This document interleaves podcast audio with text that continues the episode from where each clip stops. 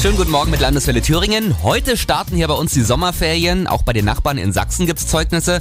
Das heißt, viele werden in den Urlaub starten. Nun kennen Sie garantiert auch die jährliche Panik vor Megastaus. Oliver Reidegeld vom ADAC hat aber zu Landeswelle gesagt, dass es sich bei uns in Grenzen halten wird. Nur das typische Nadelöhr, das könnte ein bisschen Probleme machen. Vor allem natürlich äh, die Abschnitte um das Hermsdorfer Kreuz, da wo die A4 und die A9 zusammentreffen. Wobei wir sagen müssen, naja, in Thüringen, die leben so ein bisschen auf der Insel der Glückseligen. Wir sehen das an dem Staureport, den wir jedes Jahr rausgeben. Da ist Thüringen sehr wenig belastet, äh, was Staus und stockende Verkehrsereignisse angeht. Und wenn wir mal vergleichen, wir hatten letztes Jahr 6000 Kilometer Stau. In Nordrhein-Westfalen waren es satte 450.000.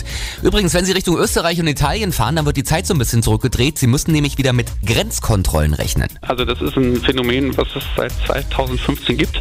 Gerade Österreich sagt eben, die Landesgrenzen werden kontrolliert. Und das geschieht aber nicht flächendeckend, sondern auch immer punktuell. Und ein Tipp ist, äh, dann eher die kleineren Grenzübergänge zu nutzen. Ja, und wenn Sie die nutzen, dann haben Sie auch gleich noch was von der schönen Gegend in den Alpen, wenn Sie mal kurz von den großen Autobahnen runterfahren. Lange Ferienstaus werden sich laut ADAC in Grenzen halten, zumindest hier bei uns im Freistaat. Mein Thüringen, meine Landeswelle.